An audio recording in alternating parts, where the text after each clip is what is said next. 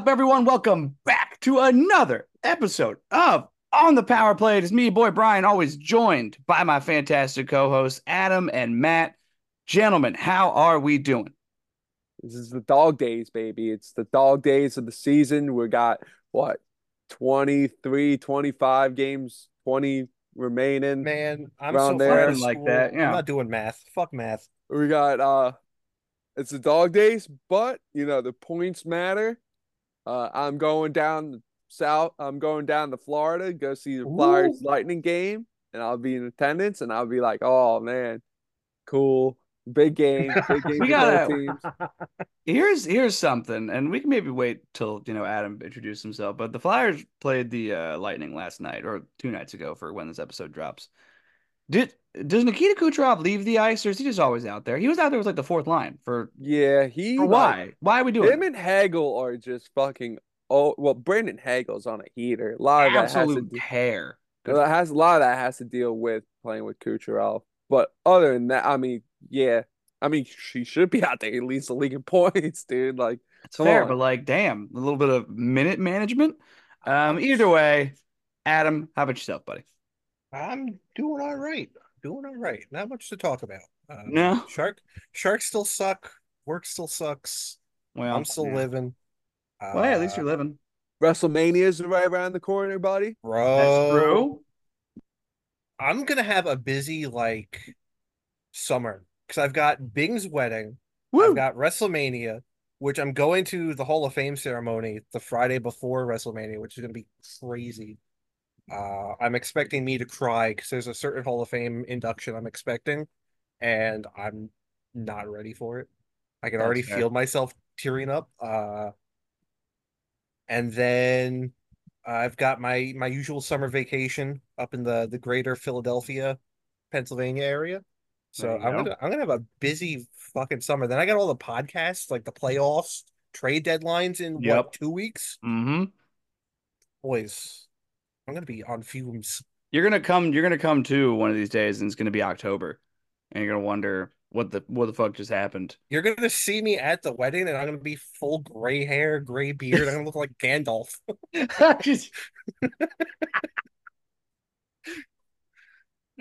Adam, are you okay? None shall die.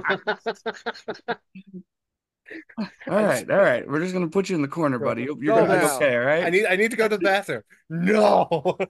Oh my gosh. Uh yeah, I no, I mean take take care. First of all, take care of yourself. Don't don't burn yourself out, please. Uh. Um, but uh all righty. Well, Wait, well, hold up before we Hmm. advance. Would your fiance be pissed at me if I showed up as Gandalf?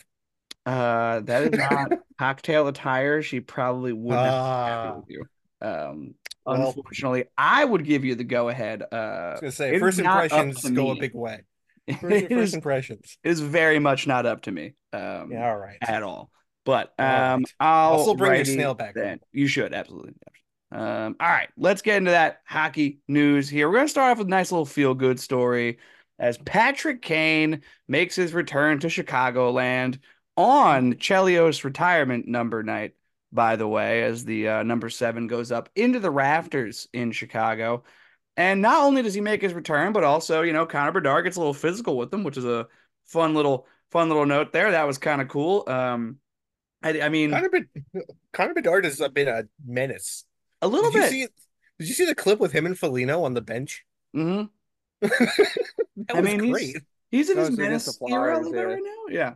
Yeah. Um, and, and look, that's he's he's a tough kid for what it's. I mean, yeah, I know he- his jaw got broke because he kept his head down, but he'll learn. He'll learn.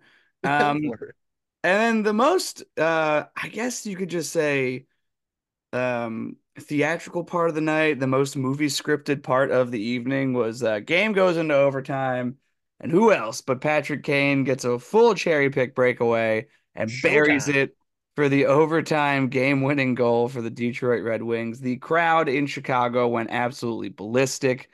Everybody was on their feet for their former captain, or I guess their former alternate, and uh, one of their team leaders for many many years. That was great. You don't see that often now in in today's honestly sports world, uh, but definitely the NHL. You really don't see that too often. You'll see you know returning players get you know some love. Don't get me wrong, But you know, when it comes to um returns like that and a scene like that, you don't always see something like that. So that that was that was really cool, I thought.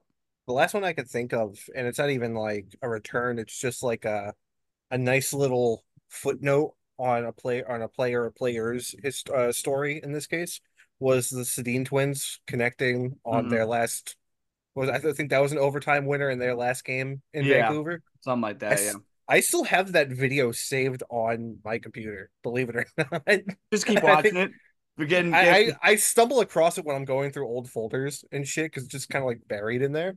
But I think it's also set to the uh is the Celine Di- Dion song, the one that's in the Titanic or something. oh my gosh. The one that's like super emotional and is usually used for those moments. It's like a great whoever edited that video did a tremendous job. Are you out here crying about the Sedin twins? No, is that what I'm I am not. Is, is, is Adam in his, his private No, time? I'm not. Is he crying about? It? He's just he just uh, he turns all the lights off Listen. and just starts crying softly. My So my watching that on tears, repeat. my tears for sports are reserved for wrestling and wrestling only until the Sharks win the cup. All right, yeah. Until In the which case- yeah. I was gonna say Sharks win the cup. You're not gonna shed a single tear. I probably Um, will, but I mean, yeah.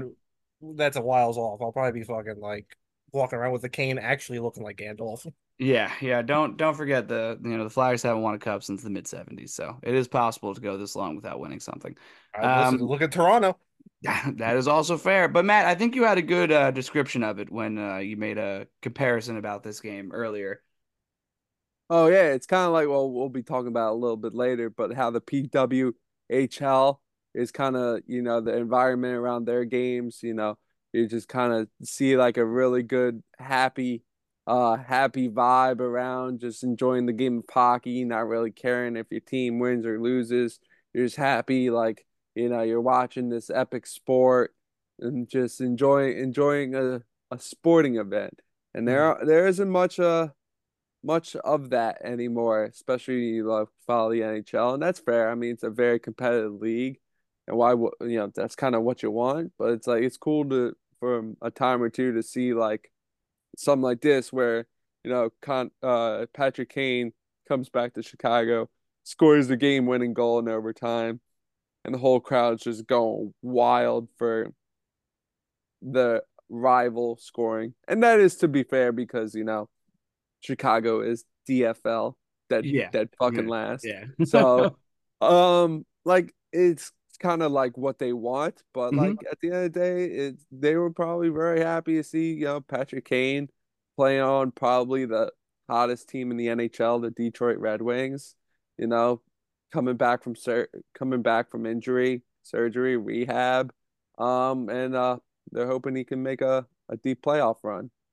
We'll yeah, I mean, super smoking hot team, the Detroit Red Wings, currently 33 20 and 6 with 72 points in fourth place in the Atlantic. Um, I mean, just kind of dominating that upper tier of the wild card right now. Um, so that I mean, that's great. He'll he'll probably you know light it up in the playoffs too. It'll be it'll be nuts, but you know, is what it is. That's Patty Kane. But I agree with you, Matt. I think that is like just something that's kind of kind of beautiful in a way that something like that can happen in the league nowadays with how competitive it is. Um, but also, you, you make a good point. A huge factor of that is that the Chicago Blackhawks are in last place um, and just truly do not care about what happens this season. So they they want Macklin Celebrini and Connor Bedard to be the new Toews Kane is what they want, and they know they got to wait for it, and that's fine. I Uh, hate that so much. I hate it. I No. despise it. Um, I can't. We gotta stop giving Chicago so many. I well, mm, I can't say that because the rest of the sports city is actually awful. The Bears are bad. The Bulls are bad. The Cubs are mediocre. The Sox are bad. In their in their MLS team, all right, aren't they like? I don't decent. actually know. I don't know, Like, either, but now now. now I'm now I'm just Come reaching. now. Yeah, now, now I'm just reaching. Hey, hey, listen. Everyone needs something, and if that's what they got, it's fine. And they have the Uh, worst pizza of all time in deep dish pizza. That's crazy, but okay. Just Go off. it's gross. Go go off, Uh, King. Go ahead. So, um, about their MLS team. they are they dead last? Please tell me they're dead last. Uh, well, their season just season started. I was gonna say the season just started, but um, looking at last season's standings, Mhm. oh no, they're they would have ended up in like bottom of not like dead last, but they would have been like middle of the pack. All right, yeah. So everything's just mediocre to bad in Chicago right now. Uh, you know, I don't feel bad for them either though, because they had the the Bulls run in the '90s, they had the dynasty, and they had the dynasty of the Blackhawks in the late tens, and then they also had the fucking not the late tens, the early tens. They also had the Bears dynasty. What was that? The '80s. God, I don't feel bad for you, Chicago. Go fuck yourself. Um, Jesus. Ron Burgundy style over here, Yeah. baby. yeah, that's go fuck yourself, San Diego. Um, but that was nice to see Patty Kane return to Chicago and uh, also the Chelios uh, number retirement. That was that was a cool little twist in there too. Um, sorry to uh, to Chris Chelios, he was uh, outshined, even though he pleaded with Patrick Kane and during his speech to not do that.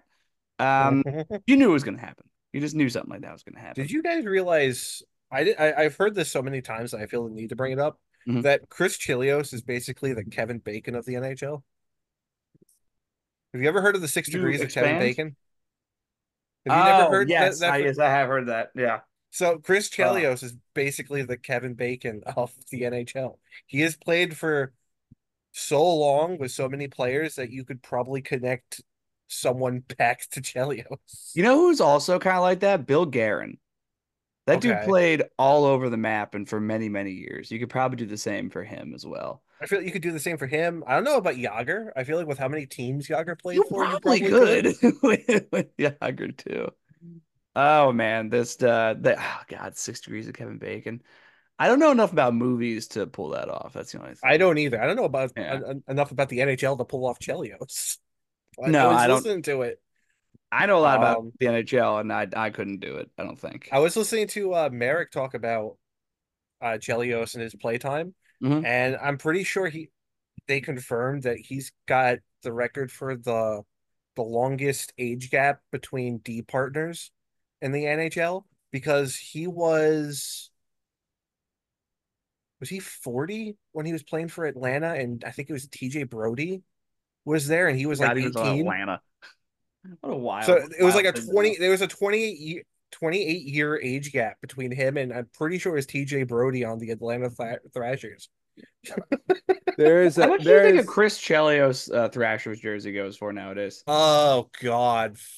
Tell me that jersey wouldn't fuck. there is an infamous story between the Philadelphia Flyers and Chris Chelios that Why am I not surprised? Yeah, No. uh, consider me not shocked. yeah, it's Go on. pretty pretty um so the Flyers were playing the Montreal Canadiens in the I believe the Eastern Conference semifinals, so the second round of the playoffs. And this is when Chelios was on Montreal.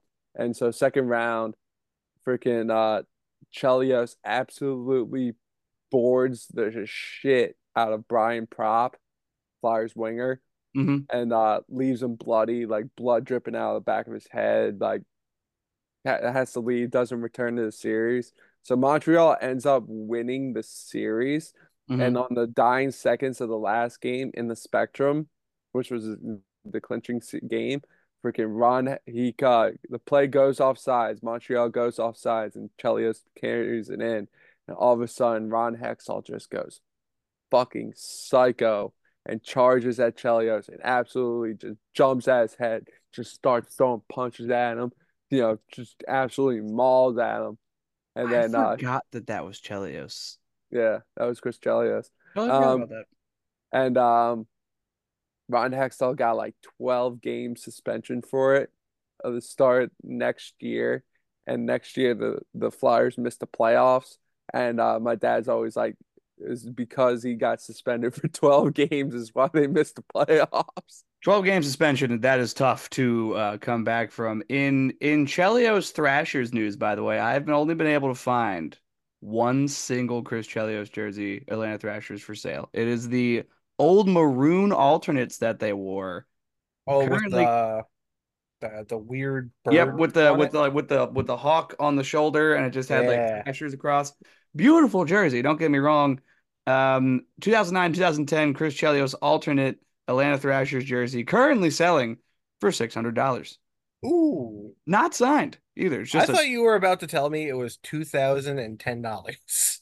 no, no. Uh, 600 also though is uh, absolutely appalling. I don't think anyone in their right mind should spend $600 on this Chris Chelios jersey. Now, I say this completely knowing I'm going to throw this on the wedding registry, unbeknownst to Ellie, seeing if someone's dumb enough to buy that for me. All right, and done. um, man, Chris Chelios, uh, what a what a guy. Um, all righty, to keep on keeping on, a player that will go down NHL history as better than Chris Chelios, I am sure of it. Connor McDavid, going through a bit of a dry spell right now, goalless in his last ten games. However, if uh, anyone out there was concerned about the perennial MVP and basically first ballot Hall of Famer, don't be. He had 23 assists in those 10 games uh, while being goalless. Uh, after the most recent game on Monday morning, he was quoted saying, I've decided I'm just going to see how many assists I can get. That's the focus. I'm not going to shoot the puck anymore, not going to score any more goals.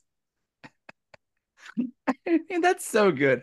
I love that he just played played to it, right? He just steer into the skid. Fuck it, right? What's the worst that's going to happen? You have 23 assists in 10 games. That's insane. Big time. Um, I think you know, goal goal scoring comes in waves. Like you could you could just you know start talk shit on it, you know, somehow get like a a fluky like not like a fluky empty net goal because like he's used probably not out there, you know, on the dying seconds killing the killing the game, but like uh like like a just a kind of a gift power play goal, and then he goes bang and just scores like six goals in like four games. Yeah, or I or I talk shit on him and he you know, all of a sudden pops off for You are are the magic 20 man. goals in 10 you have been doing that a lot, especially with Flyers players, I and hate it's it. worked. I hate it. I hate it so much. It's it's like the worst part of me. Um yeah, so uh he he did have 23 assists in those 10 games, 70 through 54 on pace for 103, which would make him the first player to have at least 100 in a season since Wayne Gretzky had 122 for the Kings in 1990-1991. It's crazy that he is on pace for 103 assists and is still almost 20 assists off the off the mark of what Gretzky was able to do in his later career. so stupid. I just think it's crazy the so numbers. dumb. I just think it's crazy the numbers the top dogs are putting up. in the It's crazy. NHL. Yeah. Like like Kucherov and MacKinnon are both on pace for like 120, 130 point seasons. And that's Matthews like is on pace for 75 goals. I was gonna get I was gonna get to that. I was gonna get to don't jump my don't jump Yeah, my don't spot don't there. I'm don't fuck this up for I'm Matt. roll- I'm rolling. What does it- what do they say? White But, man like, can't jump. on- I'm the exception. Great movie, by the way. but like he they're on pace for like 120 130 point seasons and freaking like the last the running back like the last people to do that was like Lemieux and Jagr like Yeah. great Well, no, Obi ago. Ovi and Sid did that. No, I don't think they ever got to like no, not those numbers. 20 130 Let me pull like- up stats. Keep going. I going. was gonna say. Yeah, and then obviously, you know, talking about Auston Matthews, who's just blowing everyone out of the water with goal scoring, you know, on pace for 70 plus goals. Like that is insane. Like we haven't seen that type of goal scoring since, you know, like what, Brett Hull? I mean, yeah, you can obviously look at like Crosby and you know, Sid. Crosby clipped 120 in 06 07, and that was his best. And had he never really got super close to it after that. Yeah. So, I mean, what we're watching is special between Mhm. all these guys. And then you look at Pastrnak, who's, you know, up there too. MacKinnon, who does this shit with his freaking eyes closed. Like, I love, Hmm. I mean, it's kind of, it stinks for us for like guys who like want to debate like who are the top five players in the NHL are So because tough. it is fun. It's fun to do, but like it's such an easy. It's so easy who the top five players in the NHL are. It's you know, I mean, in any order, you could literally do this in any order. It's Kucherov, MacKinnon, McDavid, Matthews, and my fifth is Pastrnak. You could I mean- probably argue Pasta, Draisaitl, Makar in there, but like it's probably Pasta. You're you're probably right. Um, yeah, and I feel like the that five, the inter each night it's interchangeable which five are where because they all just do it. Um, there on the uh, I try not to talk about the Flyers too much, but um, on the Flyers broadcast the uh the other night, um, they were talking about how there was a stretch of games, it, like a couple, like either a month ago or maybe like a month and a half ago, where the Flyers played the Avs, the Lightning, and the Bruins, and and the Rangers, and like Mika Zibanejad had a Hattie, and Pasta came close to one. Nikita Kucherov No, came pa- close to one. Pasta had a Hattie. I, Oh, Pasta had the Mika Hattie. did- Mika didn't get any points the last time we played the, the Ooh, Rangers. that's a change. yes, Um, that was a thing. But like, yeah, That's refreshing. Flyers have been kind of having a little bit of trouble with the Yeah. top stars of the league. the when when a star comes there, it's like they do the star thing, and you know usually you're watching that and you're like, oh, that makes a lot of sense. They're probably doing this everywhere, and then you look at the the underlying numbers and you're like, oh my god, they are just doing that wherever they wind up. That this is crazy. They're doing this on the road. They're doing this at home. Um, it- you know, and it, it's really great and really special. I'm gonna knock on wood, but like because they're all healthy. That's why it's even even better, right? Because Kucherov's Yeah. had health issues. Even McDavid's had a little bit of health issues. Um, I don't know if Pasta has had many.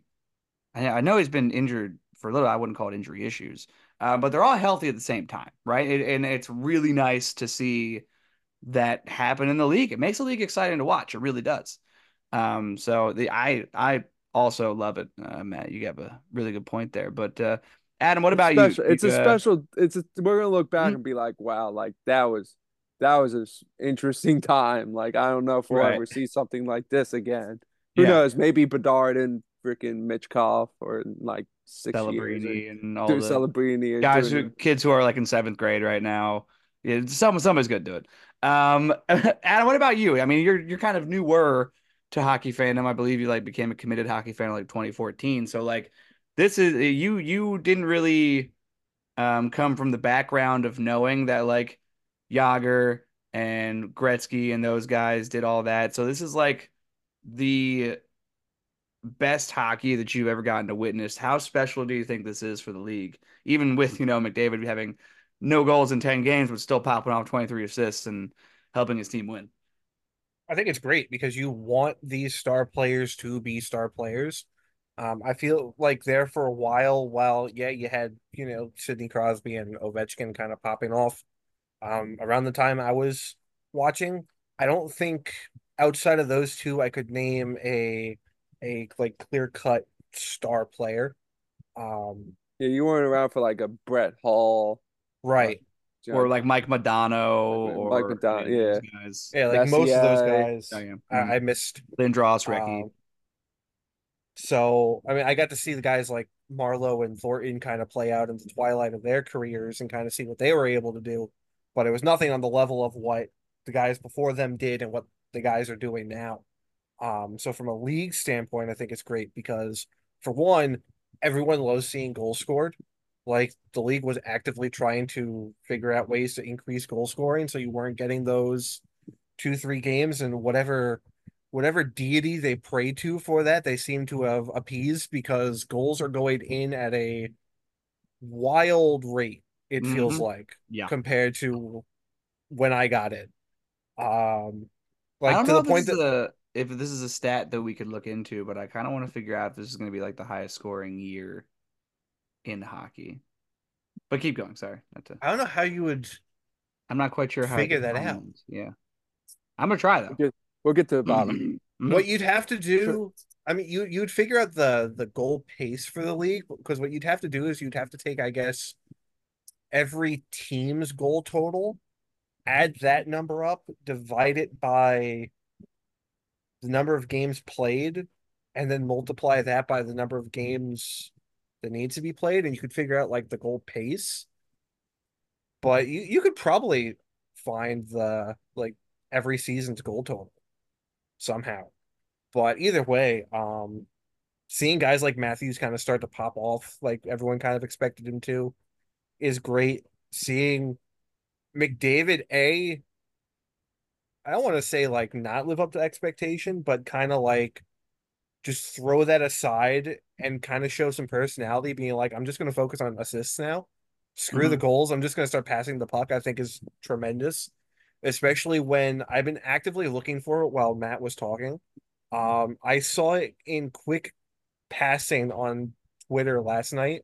Uh, somebody changed the famous Wayne Gretzky Michael Scott quote of "You miss 100% of the shots you don't take," and I think they changed it to something like "You miss 100% of the assists you don't pass," or something stupid like that. Um, so stuff just like stupid stuff like that, I think is fun.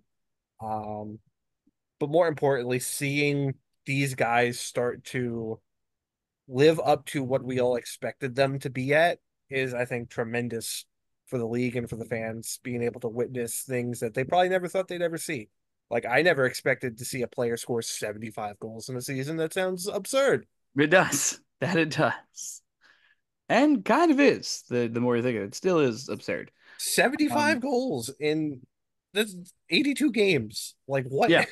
Yeah, and I mean the the league right now is is about as exciting as it has been in quite some time. Um, especially if you're not really a like a, a big hockey fan, like you can turn on any given um primetime game and it's probably electric to watch. Uh, so And that's And most of the Especially when your team metropolitan cities are mhm.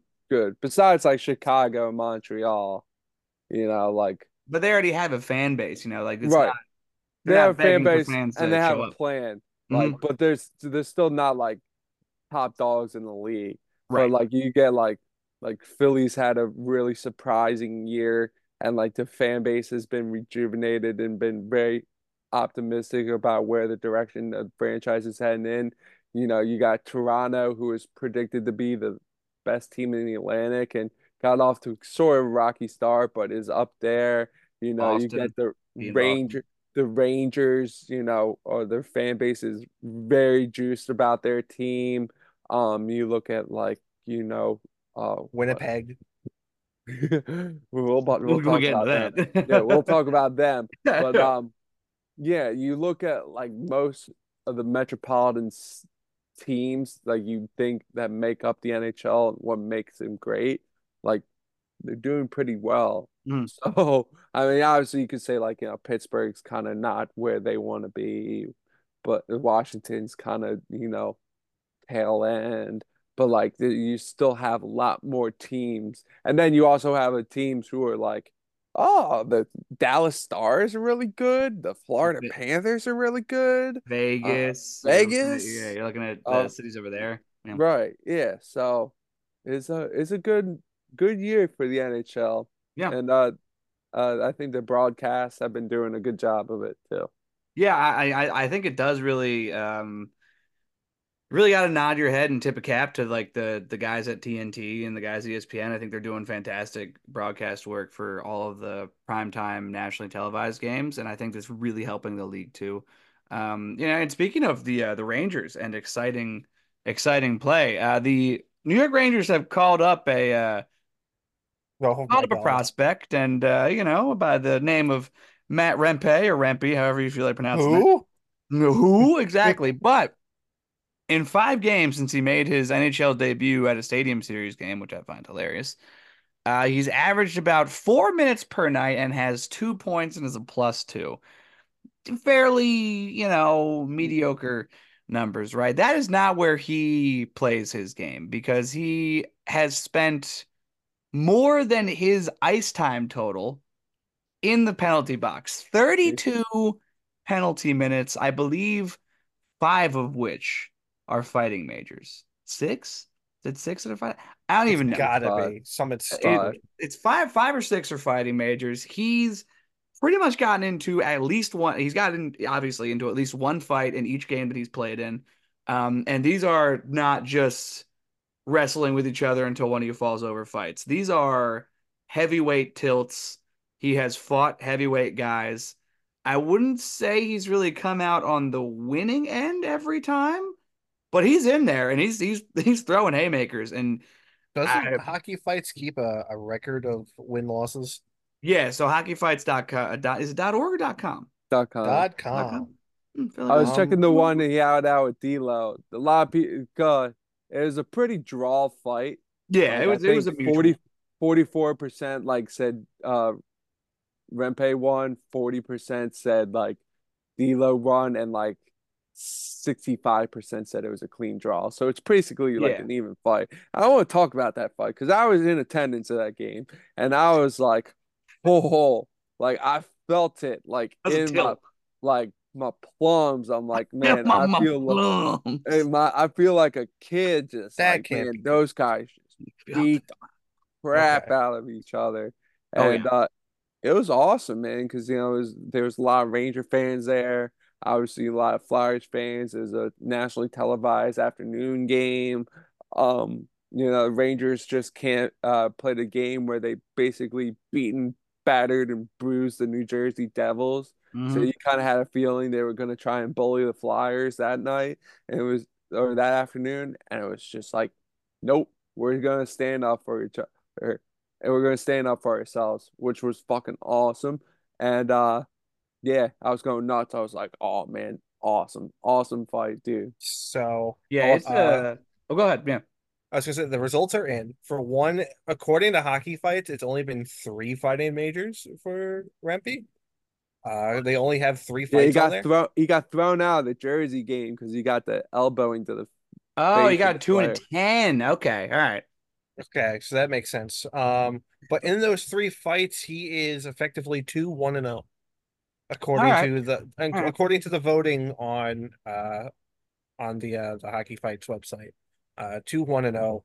One you could argue is a draw, and that was the Deslauriers fight with the way the voting really went. But that felt pretty even to me. Like, but like gonna when you watch that fight, you're like, they both had they both had good punches in. Um, I wouldn't say that any guy got knocked over; they just kind of fell over. Um, Yeah, but it was like Rempe won 40 seconds fight. of straight up punches. yeah, Rempe won that fight by ten votes, Okay, yeah, I mean, one hundred and twenty-two to one hundred and thirty-two. even fight. Um, nah, and and it's funny because, and the reason that we're we're talking about him here is because he's kind of become a little bit of a polarizing figure in the league. Um, you would think uh, like guys like me and Matt who hate the rags would hate this guy, but the way he plays is so fun to watch. I love it every time he's out there.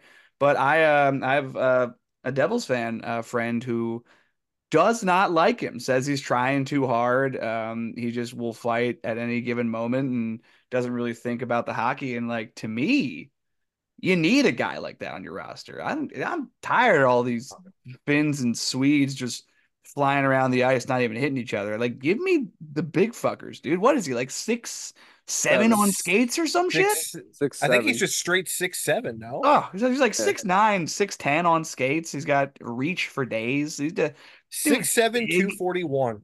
Oh my god! I mean, yeah. Get, where are the where are more of these guys? I'm hoping. Here's my hope for the rest of his his season. Maybe he settles down on the fights with nobodies and just starts calling out the everybody who who fights. Right? He calls out. Here's He calls out Ryan Reaves. He calls out Tom Wilson. He he just wants to fight the heavyweights. I here's want. the funny thing. I'm hearing he's not even calling for fights. The other the other tough guys on the teams he's playing are going to him and asking for fights. It's not well, even he was like pretty he's- well known in the A for being I saw toughest, that. the toughest guy in the league. I had a, I almost had a conniption because when I went to his hockey fight page, it listed him as having 10 fights this season. And I said, There's no way this kid has had 10 fights in the NHL. You imagine? And then- No. I saw they broke it between the AHL and the NHL. So that's yeah, that that curbed that, but it's like 10 fights in one season. What is happening? and be well because of the the AHL not always being broadcast. That's probably not all of his fights that he had down there at that level. Um, True. so I mean, he's he was pretty well known in the A for being the toughest kid in the league, and then he gets called up, and yeah, your your tough guys are going to hear about that, and they're going to want to you know make sure that you're willing to go. Um, there there was video evidence of Nick Deslauriers coming up to Rem- Rempe before the game, and like they were chatting. They ended their chat with a laugh, and then they fought. And I think I respect that. I respect because like, he probably went up there and was like, "I heard you're tough. Do you want to go?" that happened in And the outdoor game too. That's what happened in the outdoor game. It was, who was it? Was was it Martin? yeah, Martin, yeah. I think Matt Martin? Martin went up to him. And was like, "You want to go?" And Matt Martin like, did the same thing. He was like, "Look, heard you were tough. You want to go?" And he's like, "Mm, "Okay, I guess." Um, I guess it helps when you're 240 plus and 6'10 on skates. You probably That- feel and pretty pretty good about your new chances to too, fight. so it's kind of Yeah. like I wouldn't be surprised if he feels almost like an obligation. Oh, Like, I'm not gonna 100%. tell this yeah. this guy no. I, what are his stats in the in the AHL this year as far as like goals and assists? Is he actually like lighting it up Oh. or I I- look at shit like that and kind of how the Ranger, Rangers kind of constructed their rebuild of like What And I kinda- Oh, okay. kind of looking at you know Danny Briere because we're you know still in the beginning stages of our rebuild. And it's mm-hmm. like you know we- we're gonna be looking for you know top end talent, but I really hope you know Briere keeps in mind of like what the Rangers look like of being a, a hard nosed, gritty, nasty team and being like, hey man, don't forget to draft grit because to be fair, there aren't a lot of teams in the NHL that look to draft grit. Yeah, They- but I mean that keeps guys like Nick Deslauriers and Matt Martin uh, and Ryan Reaves employed, uh, because there aren't really a lot of tough guys in the draft, the drafting ages at this point. Tough kid, the guys built like this guy don't come around very often, anyways. But I mean, it's almost uh, dying breed at this point. In his uh, so far this year in the AHL, 43 games played, eight goals, four assists, 12 points. 96 penalty minutes. They couldn't wait to call him up until he at least got one more fight and clip the the triple digits mark in- Well, in, the Pims. Come on now. Bing, it's funny you say that because I don't know if you're looking at the same. Are you on his elite prospect page? No, I'm on the AHL uh, Okay. stats page. I'm on his elite prospect page, and they have a projected section for his NHL stats. He is projected to have 179 penalty minutes in 28 games. Let's fucking go. I, What I, I love it. I love it. I, I, you know, I know, I know the the reality situation. I'm going to hate him very soon, right? Oh, absolutely. Metropolitan Division playoffs about to happen. I'm about to hate him very soon, but I'm gonna hold on to this small window of time where I just res- I respect the fuck out of the kid, and I hope that he keeps doing what he's doing because it's funny and I love it. All of this being said, I feel also the need to bring up the the crowd that thinks he needs to dial it back a little bit because he is 21 and he's getting the absolute shit punched out of him, which Yeah. cannot possibly be good for his health in any scenario. No, Um, no. which We got kids playing football though. I mean, they get hit almost every play. I mean, he he Yeah, at but puts at in the same time- window of time. At the same time, you've got the crowd that don't want that either. So I don't know if that's a great argument to make. That's not Uh, that's not totally false. Yeah. to that crowd, I do see where you're coming from. Um, as awesome as it is to see him do this, he probably should tone it back a little bit. Because at the same time, the way the NHL is, I mean, we look at guys like um Kadri and Michael Bunting who have a reputation of never getting penalties because of XYZ reasons, because of the reputation they built. Mhm. Uh, I feel like Rempe could be on that same track. Which you- Which- you, don't want because that really puts a hindrance on your game because guys will just know they can pretty much do whatever they want and they won't get a they won't have a call. Which Um, in in that same breath, the the counter argument to that is, well, then fucking get that shit out of here. Right. Call the game the way it's supposed to be called. But then also in turn though, like Bunting and Kadri at least they the way that they play uh, does offer some offensive skill. If I'm looking at his stats correctly, he's pretty much no offense whatsoever. He's just a big body out there on the third line. According to his uh elite prospect, he's projected to have 12 points. Yeah, so Six he's not goals, a six point assists. getter. It's not really his thing. Um, he probably just parks his ass in front of the net, which you should when you're almost six ten on skates. Man, you say that, and that just wants me to see him partnered with Pavelski somehow, some way, and learn the Pavelski hip magic. Oh my god, it would just be a second Tage Thompson. It would just be this mountain of a human being that can score goals. Um, but you know, I I hear the arguments for you know protecting his health. Uh, there was a picture that was tweeted this morning of him at morning skate, and he had two black eyes, um, and a bruise on his forehead. He, he he's getting the shit kicked out of him. Um, he stays in there. He stays tough. I, I respect it. Don't get me wrong, but uh, yeah, that was that's the kind of picture that if it gets back to the league, he might go into concussion protocol. because he got full blown raccoon eyes. Um, now I don't know if that's because of maybe a fucked up nose or if he just got two black eyes. Um, but I mean, Probably a little bit of both.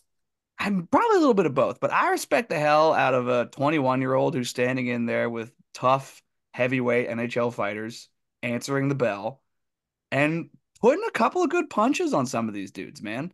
I mean, especially in the Deslauriers fight, like, eh, yeah, I mean, Nicky Diesel doesn't go down easy, so he's going to stay standing, but there was a substantial bruise on Nick Deslauriers's forehead, you know? That that says something, whether or not it was, you know, because they have to keep the helmet on. And I think that's the worst thing that could have happened to NHL fighting, the whole rule that they have to keep the helmet on.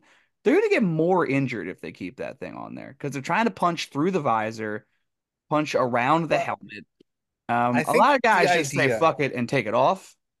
But I think the idea is that if you get your shit rocked and you go down, the helmet helmet will prevent you from having your head crack on the ice. Although in that same breath, I watched what happened to Joe Pavelski in the playoffs, and it, the helmet's not going to do too much if you go down. yeah, not really. No. Um, so I feel like there's the the league should change that rule, but that's just a personal thing. I love what he's doing. I hope he keeps doing it. Um, and I hope I really want to see a Tom Wilson Matt Rempe fight. That's that's a bill I'd like to watch. You'll probably get sure. the wish. You'll probably I get the wish. probably wish. will. Tom Tom keeps receipts. Look at the look at the. I want to look at the schedule, see if they actually do play each other. I mean, Tom Wilson though, he's an alternate captain now. He's got some leadership uh, responsibilities. Oh. I think he can. I will say this feels like the quietest season for Tom Wilson I've ever experienced. He hasn't done any fucked up shit recently. It's been Dude. Him, him, and Weird. Marchand. yeah. Marchand's not licking anyone, which is, you know, Well, that's So- because that's illegal. Like, he can't do that. He still did Unfortunately, unfortunately, Brian, they don't play. They don't play the. Not for Capitals another in the last 20 games, they don't play each other. Nope.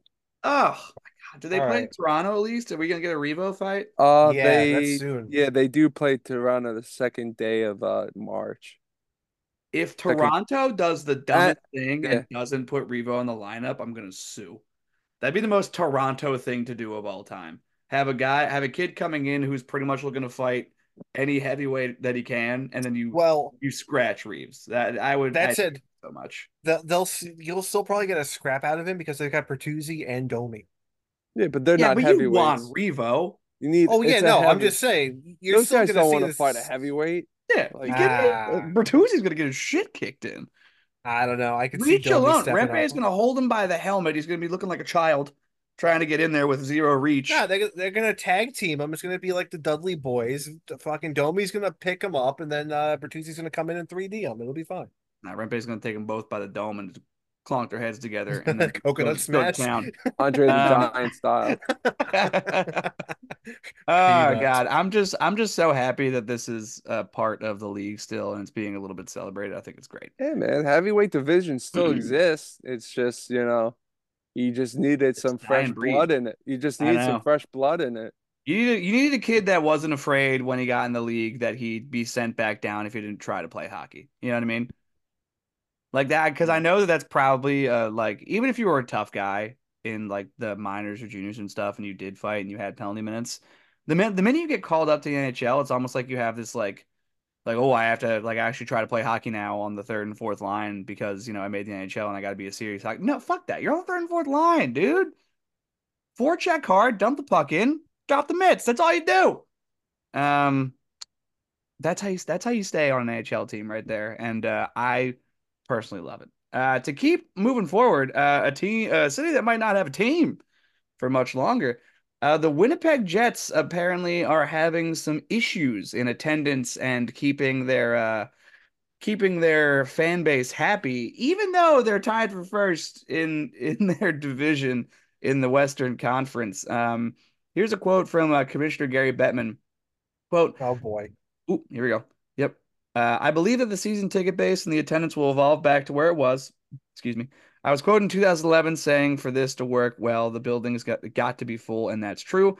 I know that Mark Chipman and David Thomson, the Jets ownership, aren't in- interested in just surviving in the NHL. They want to thrive along the lines of how the team is playing this year, and this will get sorted out. I don't view this as a crisis, but I do believe, as with any team in any market, there needs to be a collaboration between community and the fan base and the club, and I believe ultimately it will be here. Um, so right now, the Jets have had a 25% drop over the last three years uh, in season ticket uh, numbers from um, from 13,000 to 9,500 uh, right now.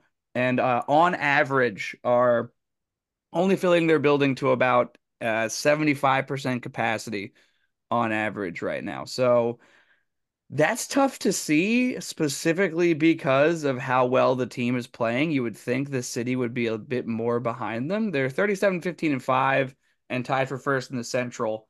Um, and you know they've had some good Stanley Cup runs or uh, playoff runs recently in recent years. The team's been consistently good. Um, they're fun to watch. It's not like they're a boring team. It's not like they're the fucking Islanders. Like they do, they do have exciting games, and they're a good team.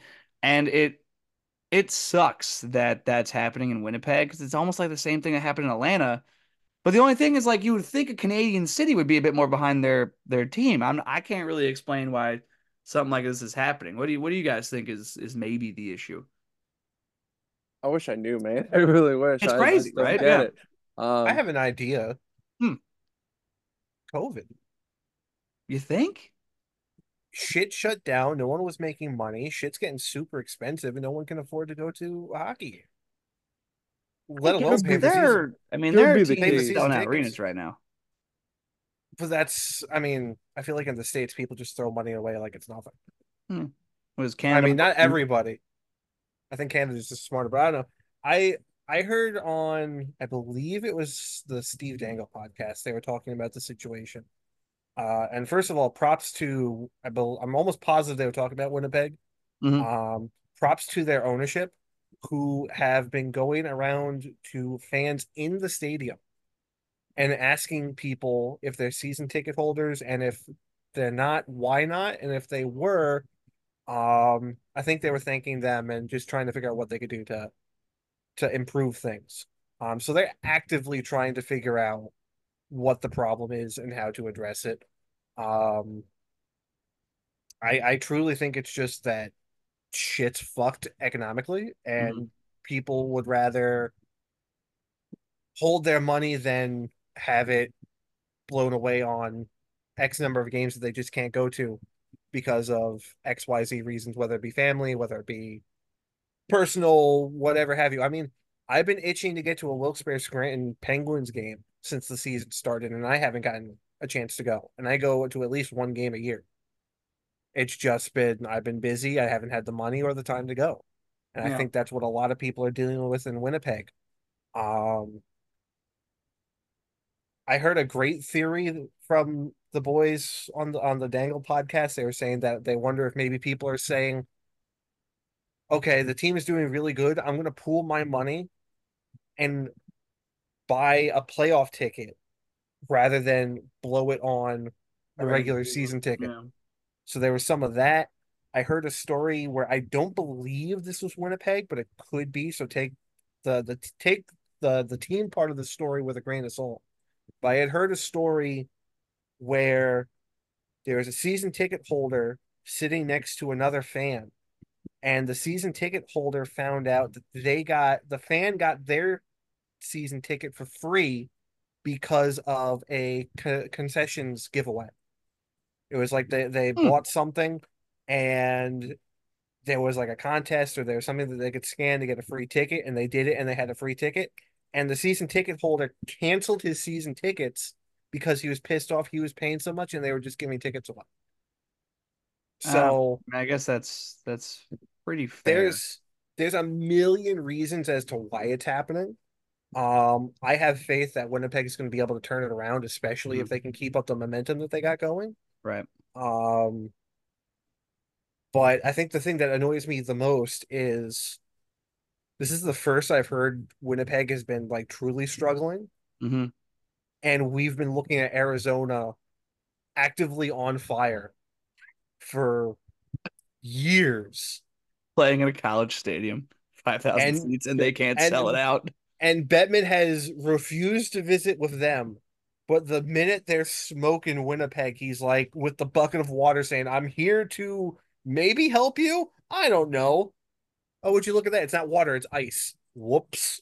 I mean, the thing the thing about the Arizona versus Winnipeg thing is the Arizona thing has been such an ongoing crisis. I feel like it's maybe less of a major radar blip for for What- Gary just because it happens what feels like all the time.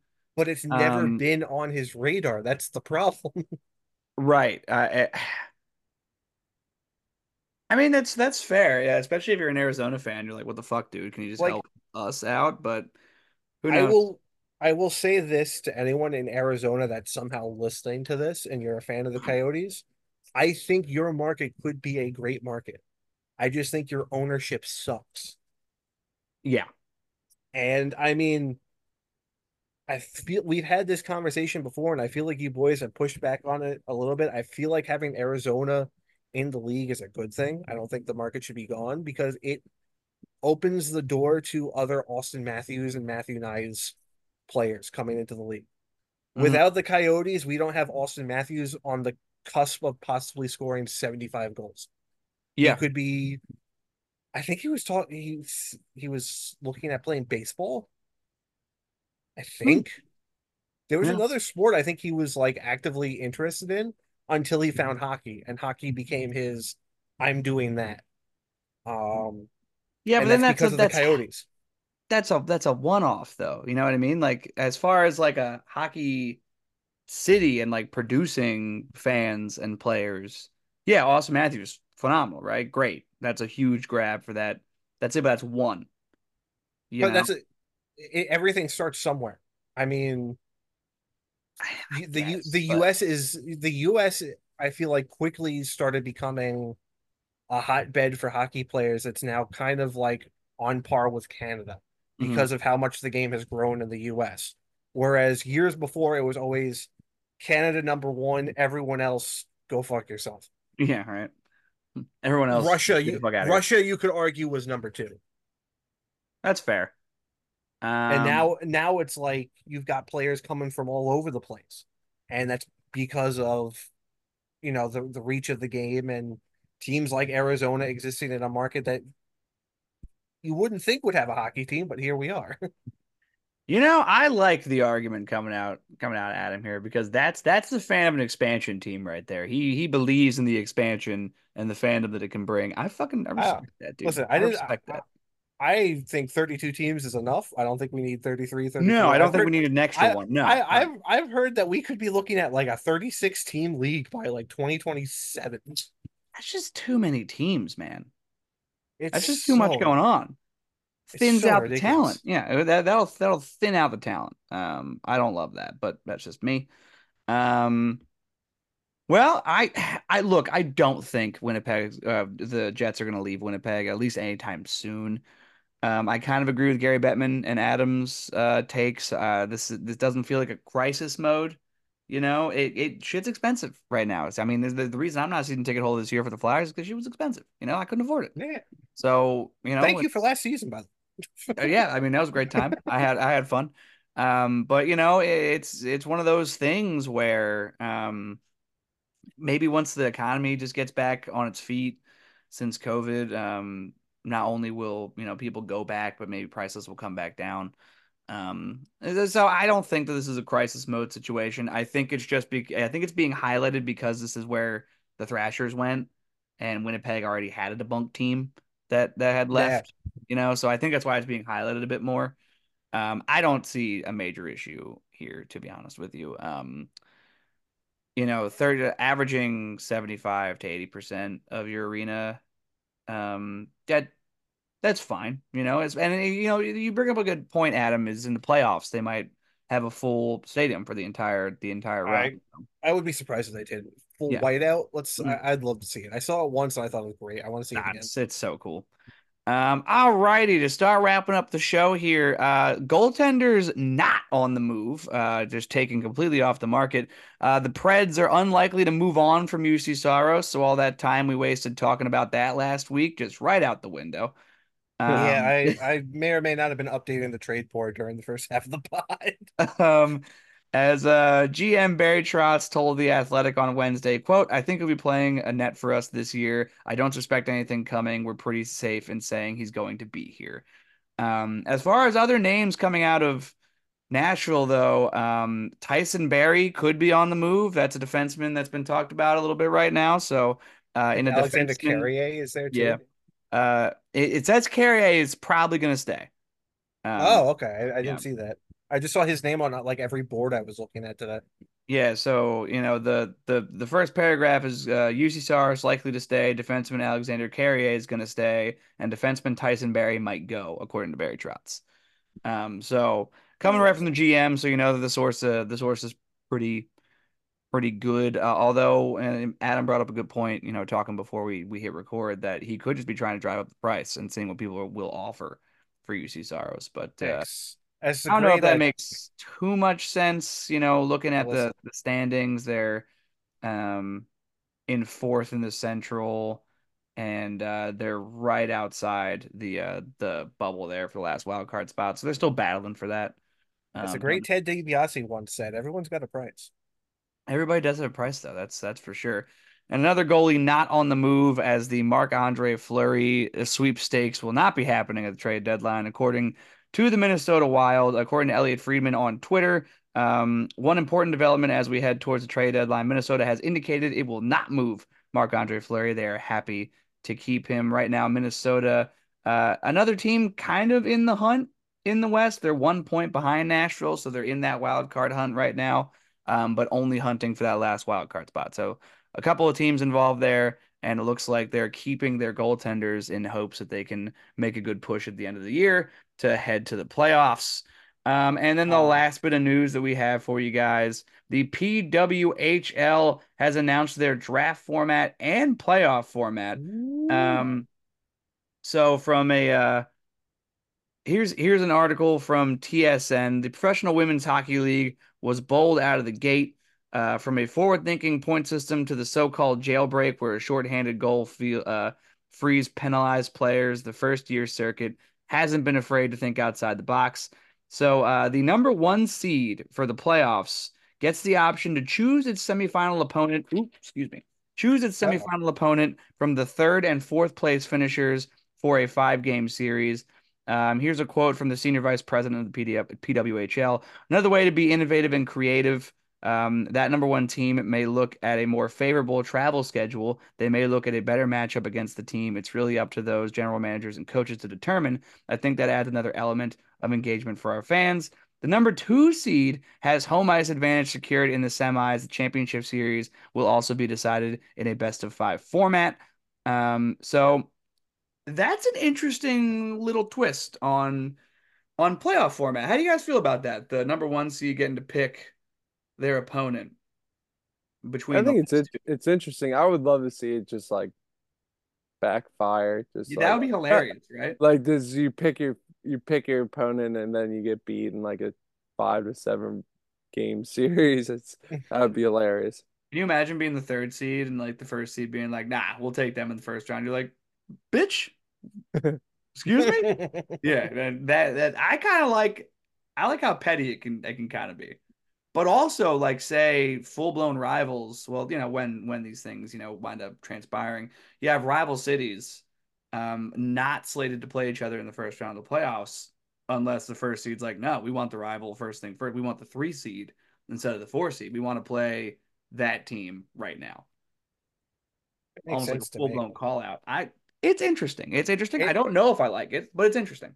it adds storylines i think um it's Mhm. funny because the uh the the the league i've been working on for the the twitch live streams is actually going to do something similar because of the the actual league and the season mode that we're using Mhm. um it- it's very similar it's just instead of four i don't know how many teams it actually expands out to but it's the same format where everyone picks their opponents for the first round and then it's i think it reseeds going into the the second and championship games. Um, so I've always kind of liked the idea. I thought it was very different.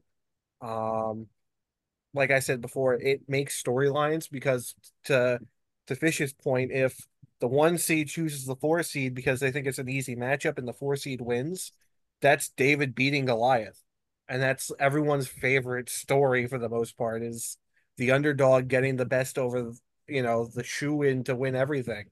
Yeah, it right. just- yeah. It, it creates a buzz around the league. It, it creates, like I said, great storylines. I, I just think it's a smart move that does something different than what the NHL and most other hockey leagues that people watch. Yeah, yeah. I think it adds a fun little wrinkle. Um, we'll see how it transpires in in action. Obviously, it's all in theory right now, so we have to see how it, it actually works out. But it could be a cool little wrinkle. Um, the league's obviously done very successfully uh, this season, still killing it in attendance numbers at this point in the year. You know, the you could say that the honeymoon phase and the freshness of the league is kind of worn off, but they're still killing it attendance wise, and um, you know, getting viewership on on television is huge. So league's doing a great job. Um, I do not doubt their ability to make good decisions at this point. So we'll just see how this works out. Uh, other than that, gentlemen, I do have a little bit of breaking news. Um, oh, uh, it's not anything super important, but it could be for any desperate teams in the Goldie market, as Cal Petersen has been put on waivers by the Philadelphia Flyers. So interesting uh, transpiring I there was- so far I this was season. surprised, uh, uh, surprised to see that. Who who is your backup now? Uh, that's probably going to be Felix Sandstrom.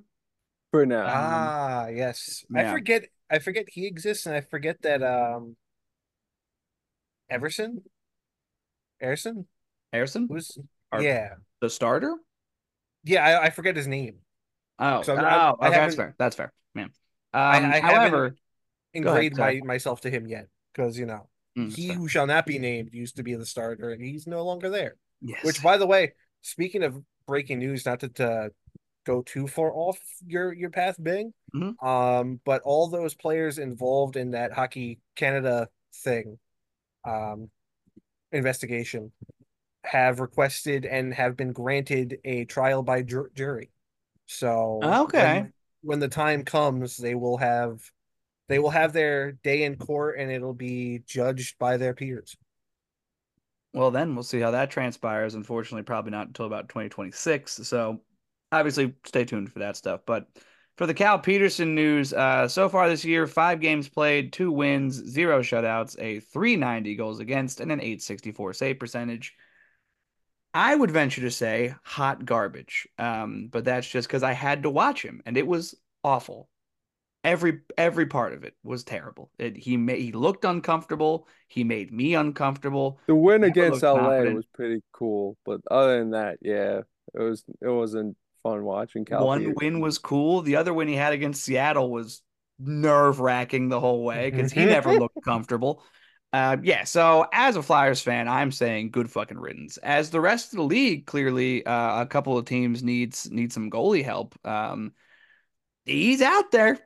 Go right ahead.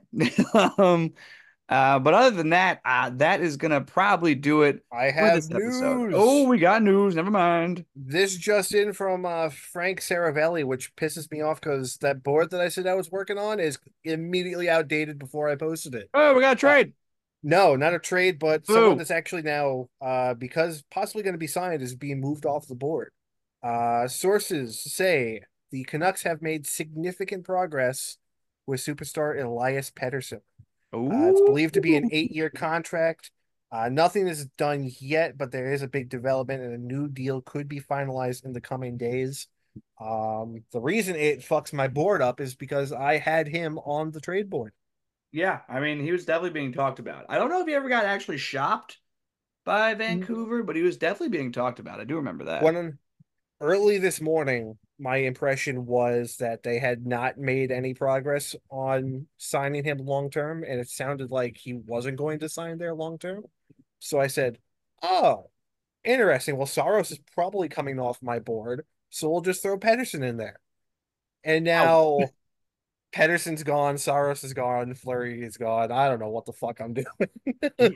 I mean, how how many flyers do you have on that list? Do you have the the whole trio: Seeler, Walker, and Laughton?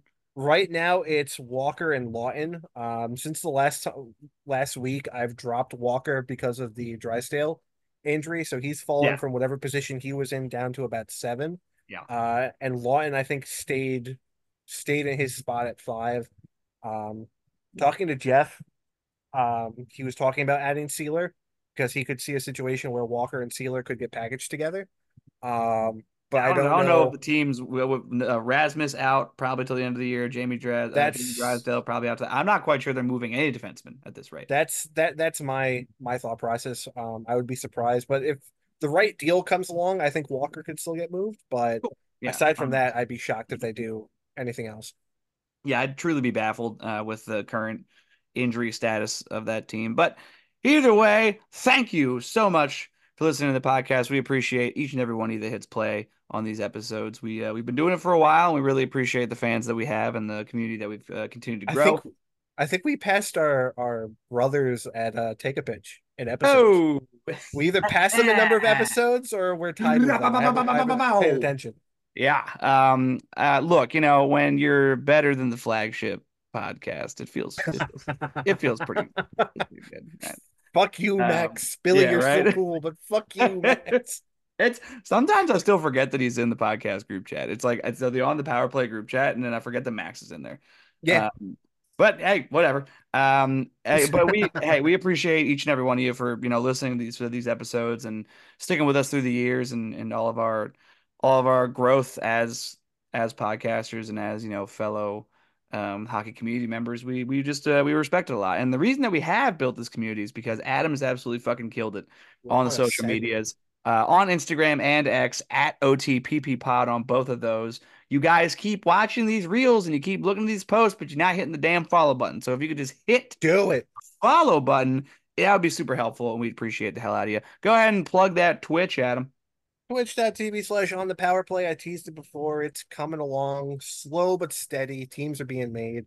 Uh, want to see what I'm talking about? Check out once again twitch.tv slash on the power play. Got all the old uh people's GM streams still up on there, I believe. I don't think they've Mm. been down. Yeah, I think so. Um, and as uh as I get closer, that hockey league's a coming, and I am terrified because there are some juggernauts and there are some bottom feeders, and I don't know what's gonna happen. Uh, well, I'm yeah, go ahead. scared. Go ahead and check that out. Uh, Adam does a great job on there too, and he's going to be posting some stuff soon. So go ahead and go check that out. Again, we appreciate you for hitting play and listening to the episodes, and we out. Woo.